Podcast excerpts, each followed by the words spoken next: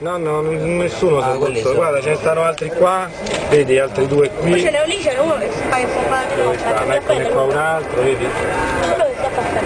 Quale? Questo qua? Paura. Questo bruco mangia questa pianta, che è una pianta purtroppo che sta scomparendo in Italia, quindi se scomparirà la pianta purtroppo sparirà anche, anche il bruco. Ed è il giglio di mare, quello bianco che sulle dune si vede in estate, no? Queste le ho prese a Ostia, a Ostia ancora ci sono. Capocotta ancora è in piena città dentro Ostia, c'è una zona che ha ancora dei pancrazzi e che ovviamente questi animali verranno tutti liberati, non è che vengono tenuti in cattività. Allora, adesso vi faccio vedere un'altra cosa. Vi faccio vedere un'altra cosa. Le crisalidi. Guardate questa che si muove. Guardate. Vedete che si muove?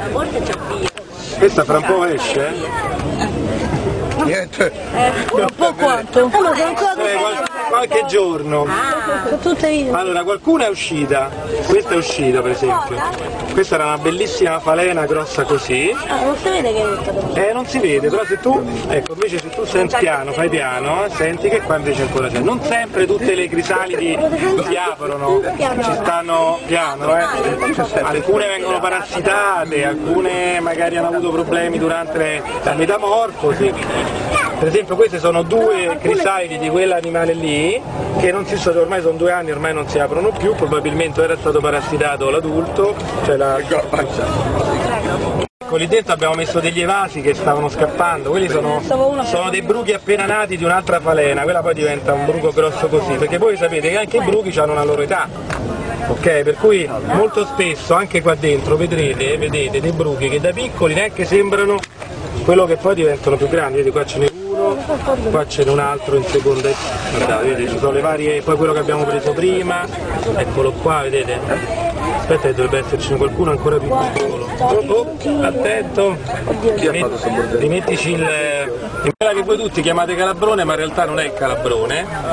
Perché si chiama xiloco, punge, però il più pericoloso è il calabrone, quello a bordeaux e giallo, chiamato anche ammazza somari, e quello come dice il nome, se, se pizzica fa molto, molto male. No, non dovete aver paura. Questo invece è, la- è il bozzo della Sfinge delle è suo. Ma quanto è bella quella? Bellissimo, gigante bossolo. Bella. eh? Questa, queste sono due crisalide non aperte della ninfa, ninfalide del, mm, Biancospina. eh sì, del biancospino, eccola qua, vedete? Queste però non sono aperte, non sempre riesco. Questo invece è vivo, guardate, questo si deve sì, no, è già imbozzato, i bozzi, le crisalidi si muovono. e questa invece è la Saturnia, non è la Saturnia del Pero, è quella Saturnia minore, la Saturniella, la Saturnia pavognella. Chi è che era interessato alla visita ancora? Vabbè, iniziamo, noi iniziamo. Allora, intanto la visita è organizzata dal nostro forum, non so se conoscete il forum Natura Mediterraneo, che è un forum naturalistico online, quindi l'iscrizione è gratuita, potete iscrivervi.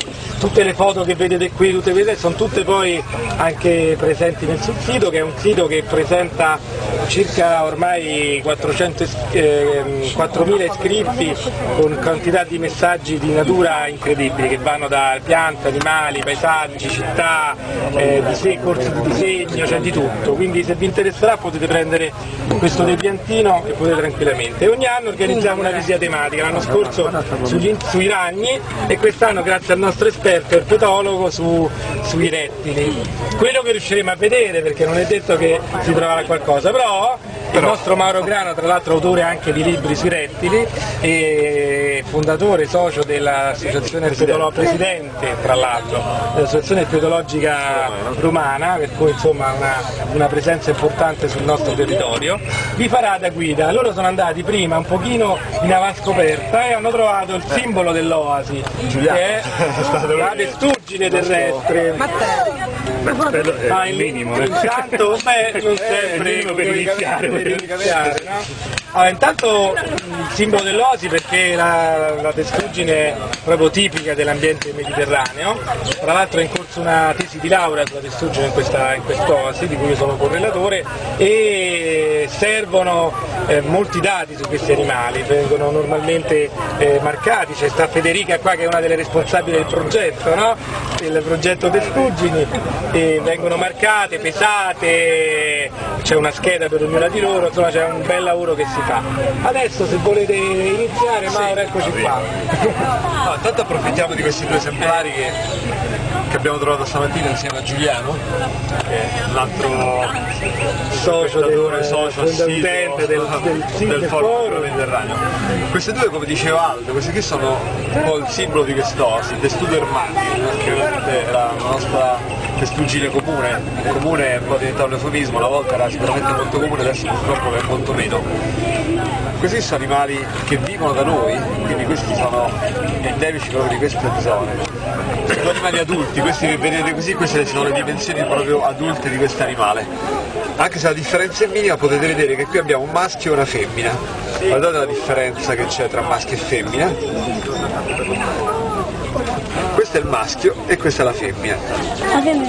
La femmina in questo caso è un pochino più grande, la differenza sostanziale sta nella forma del piastrone, allora fondamentalmente allora ritorniamo un passo indietro, la morfologia dell'animale, questa parte qua, bombata è il carapace si chiama, e questa qui si chiama piastrone. Infatti è un guscio saldato sui due lati che consente all'animale di ritirare completamente le parti esterne, le parti molli, quindi le parti più delicate ed esposte ai predatori, di ritirarle completamente all'interno di questo guscio e diciamo in questa maniera difendersi dai predatori naturali, predatori naturali che in queste zone sono comunque eh, le volpi, i corvi, i cani selvatici, cioè, loro possono ritirare completamente le parti. Quindi la differenza sostanziale la vediamo nel piastrone, quindi questa parte inferiore, dove nel maschio vedete che è leggermente incavata, nella femmina è leggermente bombata o al limite completamente piatta. Un'altra differenza la troviamo qui nella zona della coda, il maschio ha la coda molto più sviluppata, molto più grande, vedete la differenza tra la coda del maschio e la coda della femmina, e oltretutto in questa qui che si chiama la placca caudale, la femmina ce l'ha più arrotondata, mentre invece il maschio c'è proprio un, un angolo molto vivo, vede? molto acuto come angolo, mentre qui la parte è più arrotondata. E questa qui diciamo è una conformazione genetica fatta apposta per la, la riproduzione, per favorire l'accoppiamento, questa parte qui dello scudo è leggermente come più bombato questo caso, mentre invece è più sollevato in questa parte. Questa qui è, diciamo, è, una, un adattamento morfologico atto proprio per favorire l'accoppiamento e quindi la riproduzione. Vedete questi animali sono assolutamente tranquillissimi, Diventerà questa farfalla qui, vedete? La cucuglia. E adesso faccio un'altra sorpresina, guardate. Queste sono tutte crisalidi e bozzoli, lui mi ha chiesto che cos'era, abbiamo detto che era una casa senza gabinetti. Guardate un po', se io prendo questa crisalide, guardate che fa. Hai vista? Che si è mossa? È viva, perché questa fra qualche giorno diventa una farfalla. Fra qualche giorno, perché le farfalle delle crisalidi nascono dopo pochi giorni, le falene invece ci vogliono anche un anno, questa ci ha messo un anno, questa ci metterà un anno e nel frattempo rimane dentro il loro bozzolo. Ogni, ogni volta che si prende un animale bisogna riempire questa scheda. Si pesa, retina per le Una cosa arance, fondamentale, retina delle arance del supermercato, dinamometro, dinamometro. Allora, peso 5,80. eh, giralo così lo vedono, pure il dinamometro. vedi? Questo è un bel esemplare, una bella che pronuncia da oltre da mezzo chilo ab- abbondante, già di riproduttivo perché è più lungo di 11 cm molto probabilmente, quindi questa è già una femmina che fa il suo pieno dovere. In che transetto dove è stato trovato? In che stata transetto? trovata? È lungo il canale sulla destra andando verso i campi coltivati.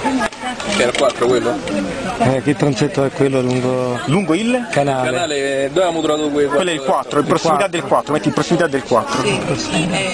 E poi diceva Allora, Inizio transetto a che ora? Mattina abbiamo, questo è mattina trovato. mattina, sì. Presenza testuggine, sì. Ora d'avvistamento a che ora è stata trovata alle 10, vero? femmina è 9 e mezza, 10. 9 e mezza. La temperatura non l'avevamo Questo è molto vedete che non si intimidisce. E infatti non si deve, si dovrebbe intimidire. Non gli fa così. Forse la parte più sensibile, non è impazzito. Allora, dentro Duna, Prato o Macchia? Eh, Prato. Prato. Castelpaglia.